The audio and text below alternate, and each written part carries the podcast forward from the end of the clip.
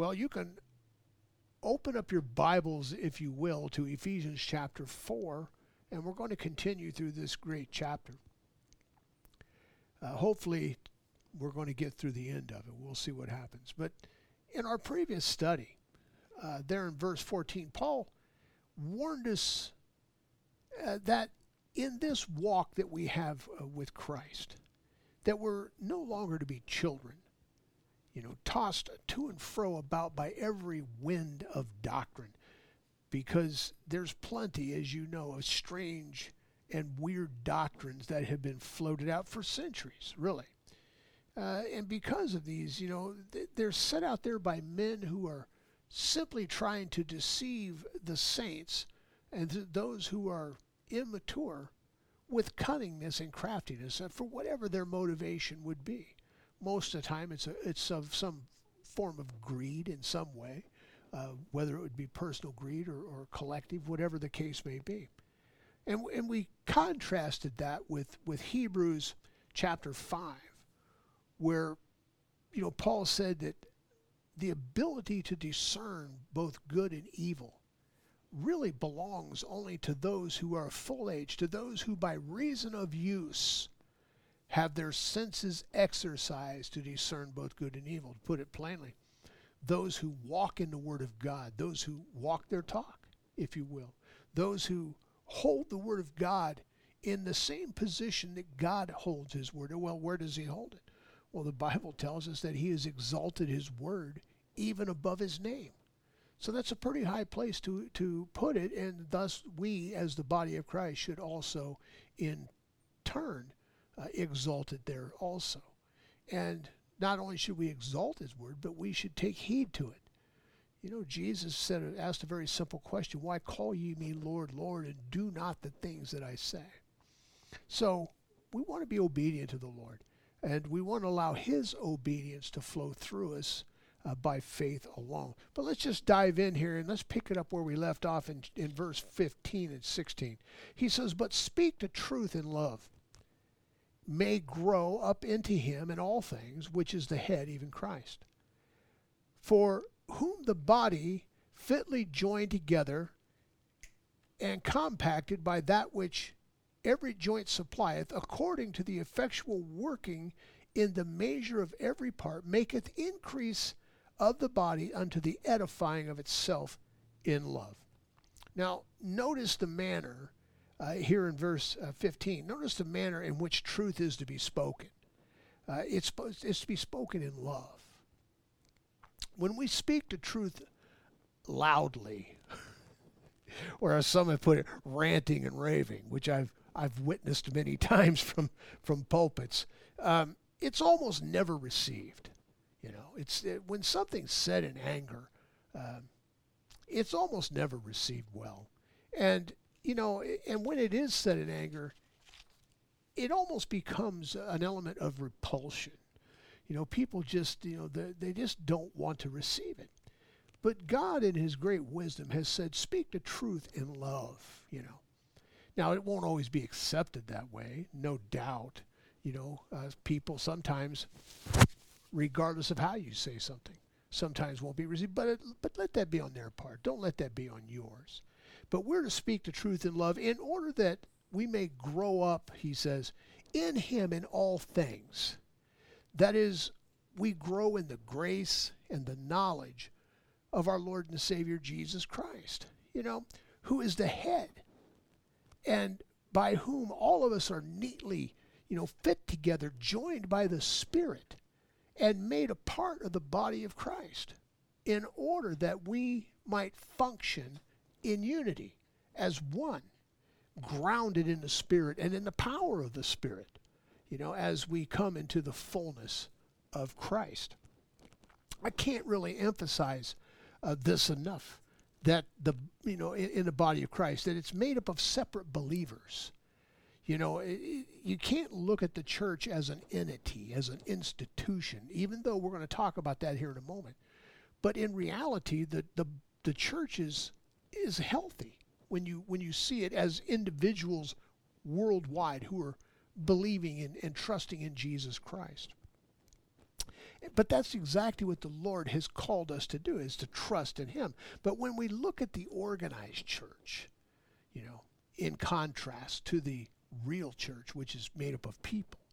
But when we look at the organized church, often these institutions of denomination and sometimes even non denomination churches seem so divided.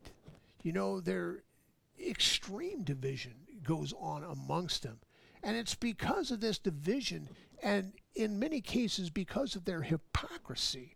Uh, the organized church really no longer wields any influence against evil in this world. You know, there's an interesting passage in Thessalonians, and, and Paul says, When he who lets will let until he be taken out of the way. The word let there means hinder. And most Bible teachers recognize that what he's talking about there is the church. You know, and the church will hinder until it be taken out of the way. The only hindering force that is in the world today against evil is the body of Christ. That is individuals who are walking in the power of the Spirit and in the truth of His Word, and who are not afraid, my friends, to speak the truth in love, but they will take a stand uh, for the things of God. They're hindering evil. But the organized church, in many cases, they have embraced evil, to be honest with you, and they have fallen prey uh, to the world's way of thinking. You know, the unity that we strive for, I believe wholeheartedly, is not the institutionalized church unity, but as I said before, the body of Christ as a whole, as individuals. That's the unity that, that Paul's talking about. Because in his time, and, and as he's writing this great epistle to us, you know, the, the idea of a denomination or institutionalized church was foreign to them. They, they didn't, they couldn't even conceive of such a thing because the whole church was seen to be one organism to Paul. There was no, that's why he even rebuked them. Remember in Corinthians when he said one, one was saying, I'm of Paul or I'm of Apollos, or today we could say, I'm a Baptist or I'm a Methodist or whatever. You know, he rebuked them for that because we're all one in Christ if we're walking according to his word and the power of his spirit. But this is the church really that I believe that Paul's talking about. And, and that church, made up of individuals worldwide, is extremely healthy. They are unified. They, they are striving for that unity because they're walking in the Word of God and they're upholding the Word of God. And they are, are making a difference in the world. So the church together, effectually working uh, in the measure of every part, as he says, is increasing to the body, to the edifying. That is the building up of itself in love. Look at verse 17. He says, This I say, therefore, and testify in the Lord that you henceforth walk not as other Gentiles walk, in the vanity of their mind, having their understanding darkened, being alienated from the life of God. If you're taking notes, make note of that. They're being alienated from the life of God through the ignorance that is in them because of the blindness of their heart. So, Paul was directing us here to walk in a way walk in such a way that's becoming to the child of God. We're not to walk as other Gentiles. He said some of your Bibles have translated that word heathens, and I think that's a good word for it. Don't walk as other heathens, you know, in the vanity of their mind. The word vanity here in the Greek is a very interesting word. In its basic root form in the Greek, it means empty. Or here he says vanity of your mind. He's talking about being empty headed. Uh, but the word also means inutility. And it also means uh, moral depravity. So it's without purpose, you know, given over to moral depravity. And, and, and obviously, uh, these things absolutely go together. Those three definitions uh, make up the word vanity. Because boy, one flows right into the other when you think about it, as far as moral corruption, empty headedness, you know, worthlessness, all those things, they go together. Worthless is a, you know, it's just crazy when you think about it, how the world can be. You know, but Paul says we're not to be like that. You know, those who live in that way, you know, have their understanding darkened, he said. They just, they're, they're ignorant because uh, they're alienated from the life of God uh, because of the ignorance that is in them. You remember back in chapter 2, you know, Paul said there that those who are such, those who are like other, you know, Gentiles, what he told us not to be like, but he says those who are that way are alienated from the commonwealth of Israel. You know, and that's in a collective sense. That is, as a group, as a, a group of people, they're not part of the church, and therefore, you know, they're they're part of the world system, and so they're not privy to the things of God. They don't understand the things of God, and they don't really receive any of the blessings that God collectively pours out upon the church.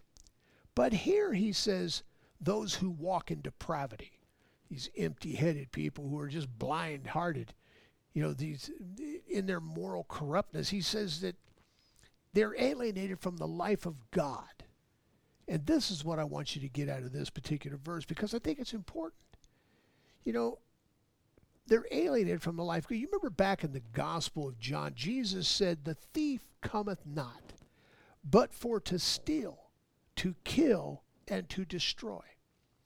He said, But I've come that they might have life, and that they might have it more abundantly.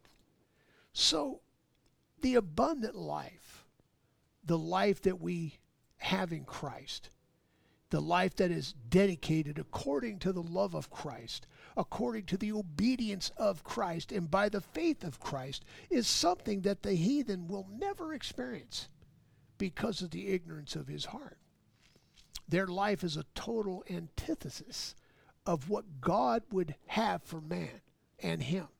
It's the exact opposite of it. Thus, they, they are those who, verse 19 says, who being past feeling, have given themselves over to lasciviousness, to work all uncleanness with greediness. And if you're making note, make note of uncleanness and greediness. So we're not to walk as the heathens do uh, in lasciviousness, that is, in sexual impurity. Uh, you know, one of the things that leads to sexual impurity, especially in the young, uh, uh of course, you know, today it would just be the influence that you see in the world and the fact that the church stands silent for the most part on this very issue. Uh, it's not just the young. I mean, the, we are bombarded constantly as people with sexual innuendo through television and commercials, and uh, the internet is so accessible uh, to those young. I did a radio show many years ago where we were talking then about the common age that a child is exposed to pornography because of the web. And even uh, back in 2005, I believe it was, uh, the average age was, was like eight. And that's scary because they're being introduced to uh, lasciviousness at a very young age. But now uh, we find, even in the body of Christ, that, that much of this type of, of lifestyle is not even spoken against. People are readily allowed to live in sin and uh, not even being married and they're allowed to, you know, be in the worship band or be in some form of ministry, and nobody says anything about it. Nobody challenges them in it, and this is not a good thing. You know, Paul says we're not to do that. We're not to walk that way, you know, uh, in sexual impurity because these are the things. Uh, are, they're driven by uncleanness and greediness. He says. When you look at the issues that go on in the world, especially today, but it's probably always been this way, that they really can be traced back to two things. Men are driven by one or two things. They're either driven by love or they're motivated by greed. You know, recently the government, if you cha- if you challenge that, if you don't understand that the world is motivated by greed, uh, here recently uh, the government, as you well know, has passed out. I think it's 2.8 trillion dollars in what they call stimulus money to help. And no doubt some people needed help. But what we found out here recently was that many corporations who were actually doing pretty well uh, were also wanting that money. And they readily applied for it and received millions. In one case, uh, one company received $10 million. Didn't even need it. And why? Because they're greedy. Because it was there and it was for the taking. And so they greedily grabbed it, even though they didn't need it. Some of those companies now, of course, are being shamed, I hate to say it, into giving it back uh, because they didn't need it. But this is what the this is what motivates the world, my friends. They're either you're either motivated by love or you're motivated by greed, and the world is always motivated by greed. Uh, it's what's in it for me, you see. Uh, what what you know? How is this going to affect me? How's? You know, uh, it, it, doesn't do anything uh, motivated by love. But the body of Christ, of course, is totally different. Uh, we're to be motivated by love. You know, uh, and, and and as I said, I believe that the body of Christ is. I believe it's very healthy in that respect. Look at verse 20. He says, "But you've not so learned Christ. That is, to be greedy, to walk in lasciviousness and those type of things. You've not so learned Christ." Notice the biggest little word in the Bible here on, the, on verse 21. If. You notice that word if? That's a big, but it's the largest word. It means the most because it is absolutely important. He says, If so be that you have heard him, that is Jesus, and have been taught by him, as the truth is in Jesus. Have you heard him? Have you been taught by him? And Paul says, if you have, then you haven't learnt these things. So, how is it then, my friends? How is it then that many who occupy the seat of the believer live a life of lasciviousness, who live according to the rules and the ways of this world, and seem to have no conscience against it? Or how is it that many churches today say nothing about the sin that is so readily, uh, you know, uh, prevalent I- inside of them today. Why, how is that then? If so be that we have heard Christ and we have been taught by Him as the truth is in Jesus. When you think about it, when you look at the world at large, men, as I said, are basically motivated by two things. They're either motivated by love or they are motivated by greed. And it's easy to see the results from either. The man who is in Christ is motivated by his love for Christ, uh, for the people of Christ, and for the church of Christ. When the body of believers is following in the truth uh, that is in Jesus correctly and collectively, their actions are motivated by their love not only for each other, but for God and for all that is His. Paul said, "And it is the love of Christ that constrains me," and I and I love that word constrained. It, it kind of it's like it means like a cattle press that holds you in place, and it's the love of God that does it. The love of Christ, he said, constrains us. Everything a child of God does is really motivated by love. And even the giving of his time, his talent, and his treasure is motivated by his love for Christ and his gratitude for all that God has done for us. But those who are motivated by greed, as I said earlier, are interested in only one thing, and that is what they can get. You know, how does it how's it going to benefit them? You know, but this Paul said is not how you and I are to be in Christ. You know, what what have you know what that is, if you've heard him and, and have been taught by him, you know, and what you have learned is look at verse 22 that you should put off concerning the former conversation. Of course, the word conversation here, some of your Bibles say manner of life, which is accurate.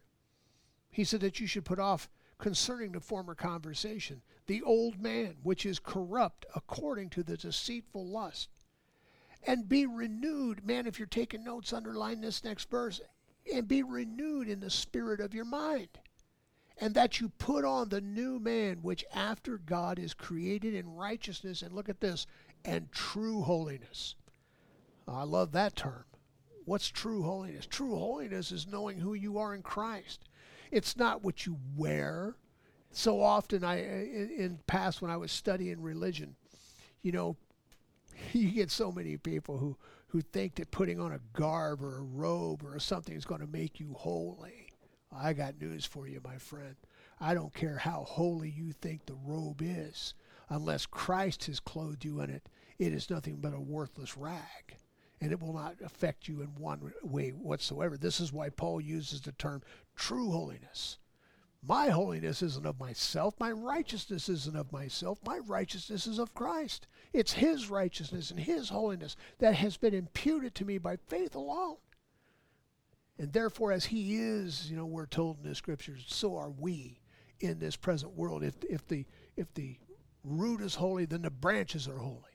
You know, it's just that simple. True holiness. But He tells us to reckon the old man to be dead you know, back there in, in Romans 6:11, Paul said, you know, put him off. You know, he he was crucified with Christ in order that the body of sin should not have reign over you anymore. How should we? You know, how, how, how should we that are dead to sin live any longer therein? And he asked a rhetorical question. And it's God forbid. You know, the old man, that old nature did nothing for us. You know, think about what you had when you were before you knew Christ. Think of all these stupid, sinful, wretched decisions you made according to your flesh and what it got you. And it doesn't take long to go, yeah, I didn't leave anything there, you know? And why would we want to go back to that? This is what Paul's saying. You know, how, how, how do we do that, though? And so often, people get this really messed up. And so I want you to take special note here. How do I achieve? How do I put off the old man? You know, how do I reckon the old man to be dead? How do I walk in this newness of nature that, that God has imputed to me by, by faith alone? And he says, by being renewed in the spirit of your mind. when you do that, when, when then, then you will put off, you see, the old man and you will put on the new man, after which God is after God and which is created in righteousness and true holiness. You can't overstate this. You can't overstate this fact. For centuries, my friends, that the church has been more concerned with right doing in people rather than right believing. So, consistently, when you study history and throughout it, you see the church, the Gentile church especially, taking you know the simplicity of the New Testament, the new covenant that God has supplied to us through Christ, and basically turning it into a new set of laws, just like they were Jews and they just turn them into a set of rules and regulations and therefore they they present to the world this performance based religion which produces nothing other than hypocrites and self-righteous people. And God will have neither of that. But when we renew our mind when our mind is changed oh my gosh the core of my being is changed the way I see things has changed. The way I hear things has changed by the renewing of your mind. You know, then and only then will I be able to walk after the new man. That, that, that nature that is in Christ, which is in righteousness and true holiness. Look at verse 25. He says, Wherefore, putting away lying, speak every man truth with his neighbor for we are members one of another. Be ye angry, and sin not. Let not the sun go down upon your wrath, neither give place to the devil. Hmm. I think it's amazing that when you talk about the issue of anger, that people think that anger is a sin. Often they it's kind of goes hand in hand with the way they see judgment. You know, if, if a heathen or uh, someone who really doesn't know the word uh, thinks that you're questioning something that they're doing, it's always, you know, judge not lest you be judged. You know, and they don't, they quote it completely out of context, not realizing what God is actually saying. But they do the same with anger, that somehow being angry uh, is a sin in and of itself. It's not true. Now, no doubt, sin, uh, anger can be a sin, but it's but it's not in and of itself. You know, we're instructed to be angry, Paul says, but sin not. Jesus gave us a great example of what has been termed righteous indignation or anger. You know, when he braided a whip, you remember the story, and he cleared the temple. And uh, they were commercializing there in the temple. They were selling, you know, animals at, at you know ridiculous prices to people who had to to make sacrifice, and they were turning the people into merchandise. And Jesus went in and he began to turn over the tables of the of the money changers with a whip in one hand, and he began to say, you know, my I house. My house shall be called a house of prayer, but you have turned it into a den of thieves. He was angry, and he had every right to be. You remember when Jesus uh, was going into the synagogue on the Sabbath? There was a man there with a withered hand. And the Pharisees were watching Jesus to see what he would do on the Sabbath, you see, because it was against their tradition, against their rules to do anything, good or bad, on the Sabbath. So they wanted to see what he would do when this man with a withered hand showed up. And of course, you know the story. You know Jesus did what was right. He healed the man. But then it says that Jesus looked on the Pharisees with anger.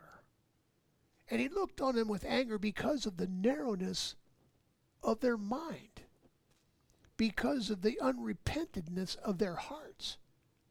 These Pharisees would have deprived this crippled man of a healing and of a touch of God because of their tradition, you know, to hold back, you know, uh, that which which was good from somebody who was in need. They would have held it back from him. Jesus looked on him with anger. You know, it's not really unlike many uh, churches today who have held back the Word of God and the work of God, or even counted the Word of God of no effect because of their tradition, you see. Righteous indignation is never wrong. In fact, it should be there. You know, there's nothing sinful about it when we take a stand against that which is wrong. There's an old saying that says that evil reigns when good men do nothing. And there's truth in that, my friends. When we look around and we see denominations and non denominations and the, the institutional church give place to things like abortion and to, to murdering their own young and, and saying, well, you know, there's, there's instances when that's okay, that God doesn't care. Or we see them giving place to, to, to wretched lasciviousness like homosexuality or, or uh, you know, other forms of, of uh, adultery and those type of things. And to other sinful ways of life. When we see them giving place to that, it should anger us. It should make us mad. It should make us go to our knees in prayer for them. You know, but alas, too many times today, people aren't angry. They don't get angry at that because somehow they have misconstrued the idea that anger is sin. Jesus said to be angry, but to not to be angry without a cause. Oh, that's different. And not let the sun go down upon your wrath. You know, there's no room for grudge holding, is what Paul's saying. You know, when we see something that, that angers us, we're to speak the truth in love against that and to point back to the Word of God and say, no, you're wrong in this. You need to repent. You know, but we leave it there. You know, or sometimes even within a marriage, you know, you can have an argument. You know, and, and sometimes you wind up going to bed with that mindset. Paul says, yeah, don't let the sun go down upon your wrath. You know, there's no place for grudge holding with a true believer, someone who's genuinely born again, walking in the love of Christ and in the power of the Holy Spirit. There's no room for that. When you go to bed with a grudge and, and, and hatred and, and bitterness in your heart, you're the only one losing sleep. Paul says, don't do that. That's not for you. You know, when we give way to grudging, we're actually giving way to the devil. You know, he says, give no place to the devil you know, who wants nothing more than to kill your joy, to steal your reward, and to destroy your witness. So, you know, don't do that. Look at verse 28. He says, But let him that stole steal no more, but rather let him labor, working with his hands the thing that is good, that he may have to give to them that have not. Or in my Bible, it says that, that have need. And that's an interesting statement, I think, that the reason that one is to work is not simply to supply our own need, but so that we will have and be in a better position that when we see a need in others that we might be able to help that need. But that's why we that's why we work. Look at verse 29. He says, "Let no corrupt communication proceed out of your mouth, except that which is good to the use of edifying, that it may minister grace to the hearers." Hmm. I remember when I came out of the army. Now I wasn't serving the Lord, but in the army, there is uh, the profuse use of colorful metaphors that are not fit to be said by anybody, but they're readily used in the Army. And, like I said, unfortunately, some of that type of communicating has become a part and part and partial in the body of Christ. I remember here recently, I was watching a, a, a YouTube excerpt from a church, a mega church, with a pastor, and his name is evading me at this moment. But I remember this pastor was using, he was teaching from one of the parables, if you want to call it teaching, and he begins to put words in Jesus' mouth. And he began to say that Jesus was saying that what the Pharisees were saying was BS. But he wasn't saying BS, my friends. He was saying the whole word. And he kept saying it over and over again. Jesus said, bull, you know. And he kept saying it. And I remember sitting there going, and these poor, infantile sheep were sitting underneath of this guy who obviously did not have the Spirit of Christ. And they were listening and putting up with this. You know, the Bible tells us the Word of God is pure and there's nothing profane in it. I love that. I love that. And when we're speaking in public and when we're trying to win the lost, when we're trying to teach someone else, well, our words should be filled with grace, something that edifies people, something that builds them up. You know, Paul says, Let no corrupt communication proceed out of your mouth, but that which is good to the edifying of the hearers, that it may minister grace to the hearers. You know, it's it's not hard when we simply allow the Holy Spirit to be the one guiding and the one speaking through us. Then it's He that doeth the works. It's He the one who will be saying and speaking, and He never uses profane or vain words in that way. Look at verse 30. He says, And grieve not the Holy Spirit of God, whereby you are sealed unto the day of redemption. First, I want to point you out to the fact that he says that you are sealed unto the day of redemption. That's a given, you know, I, and I thank God for it.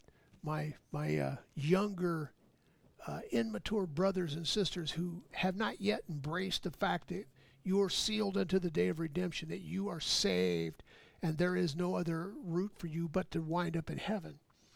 Uh, Listen, if God has sealed you, it's a done deal. You remember back when Paul says that he is the uh, earnest of, of, of, the inheritance, that is the Holy Spirit. Uh, he gives him to you because it's a promise to fulfill the rest of it. And not only does he give you the Holy Spirit, but he seals you with the Holy Spirit unto the day of redemption. But we are then, because we are sealed in the Holy Spirit, it is possible for us to grieve the Holy Spirit. How do we do that? Well, when we begin to live a lifestyle uh, that's not becoming, or when we are saying things that are leading others not to Christ, but giving them a reason to blaspheme the name of the Lord. And it's not always just doing something. So often people want to go off on a, the fact that, well, that person did this or did that, and they, they've left a bad taste in, in believers' mouths. Uh, I'll tell you what leaves a bad taste in a, in a non believer's mouth more than anything is listening to corrupt communication come out of a believer's mouth. It's not so much what you do, to be honest with you, because I think even the world understands that we're all sinners. But what they don't understand is someone who talks like a sailor and yet at the same time claims the name of Christ. Here recently on Facebook, once again, I probably ought to quit watching it. They had some woman who obviously was possessed, but she was on there and somebody was filming her and probably in Walmart and she's going off on this this fellow who was doing nothing and she's using the f bomb just like an adjective and at the same time she's quoting scripture and you're going wow the scripture she was quoting was absolutely true the things that she was saying were absolutely true the problem was they were being punctuated by absolute horrendous language so, listen, to a child of God, someone who's born again, listen, we all have fallen into a situation where we've been upset. Maybe we said something that we shouldn't say. But it's certainly not going to be the lifestyle. It's certainly not going to be what we do when we're in public most of the time. And this is really what Paul is saying. And why? We don't want to grieve the Holy Spirit. And we can do that uh, by acting the way we're not supposed to act because the Holy Spirit, who is holy, you see, we're making him a part of that at that time. And that's why it grieves him. Look at verse 31. Let all bitterness, if you take a note, make note of this, my friends. Let all bitterness and wrath and anger and clamor and evil speaking be put away from you with all malice. I think Paul started off this verse with the word bitterness here because it can be a wellspring, if you will, from that which anger, clamor, and evil speaking flow. It, it's what brings about malice. You know, in fact, Paul told us to let no root of bitterness spring up in your life, and thereby it many become defiled. Because it does. Boy, have you ever met someone who's bitter? Maybe you're bitter. You know, Paul says, listen, don't allow that to take root because it, you're the only one it's destroying. You're it. But in, in, in so doing, if, you, if bitterness is in your life, don't think that you're going to be able to win anybody to Christ. Don't think that you're going to see any fruit from that Christian tree as other Christians. It's not going to happen because people are going to see through you. They're going to see the anger and the malice and the bitterness that's in your life. You know, this is the problem with bullies. And so often people you know, will have a. I've, I've met people in the church even who other Christians, uh, you know, behind their back would say, well, that person's a bully. And, and I'm going, wow, that shouldn't be said about a child of God, you know. And what causes that? Uh, you know, why does that become a reputation of someone? Well, it's because of bitterness. So Paul says, listen, let all bitters, let it, you know, let, let it be gone from you. Put it away. Why? Because you're a child of God. You're walking in the Spirit of God. You are motivated by the love of God. And it just has no part with you. It, does, it, doesn't, it doesn't suit you. It's not becoming, you know.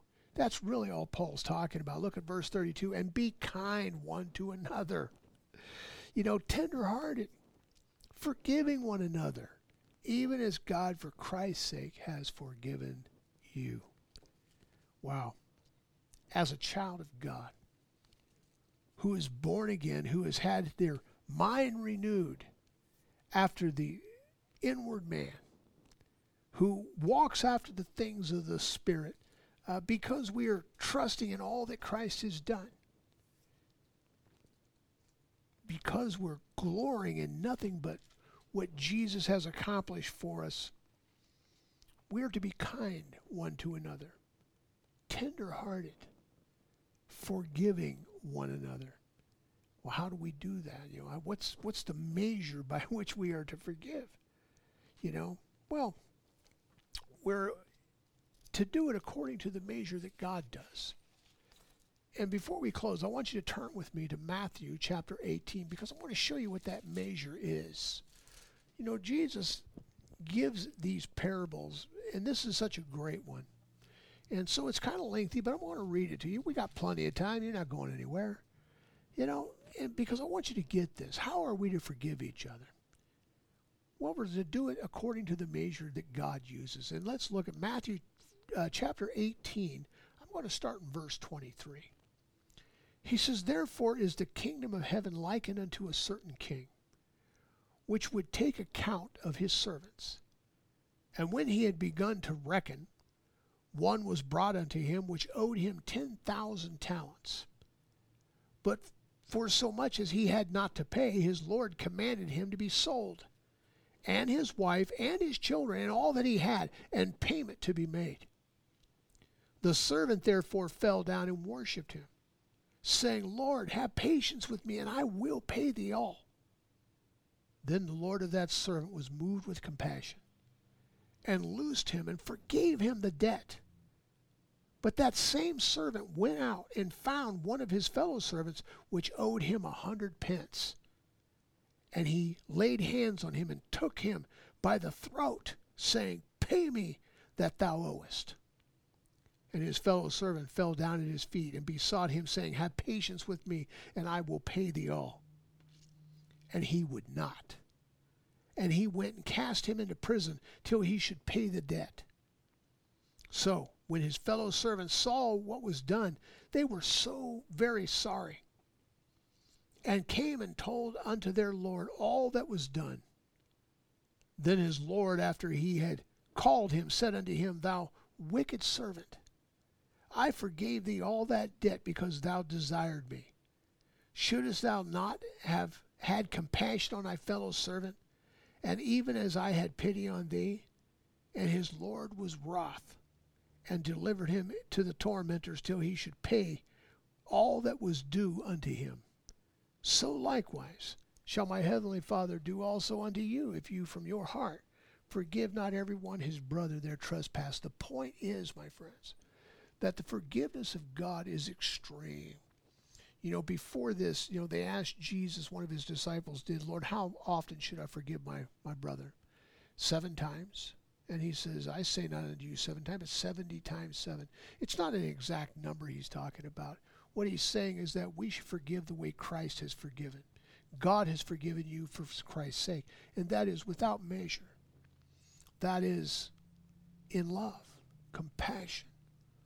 You know, looking to yourselves, he, he's going to tell us when we get finally to Ephesians there, he will say, you know, you who are spiritual, restore such a one in the spirit of meekness, looking to yourselves lest you also be tempted. When I realize that God has forgiven me so much, so much, it should be a very little thing for me to forgive the minor infractions that people have committed against me.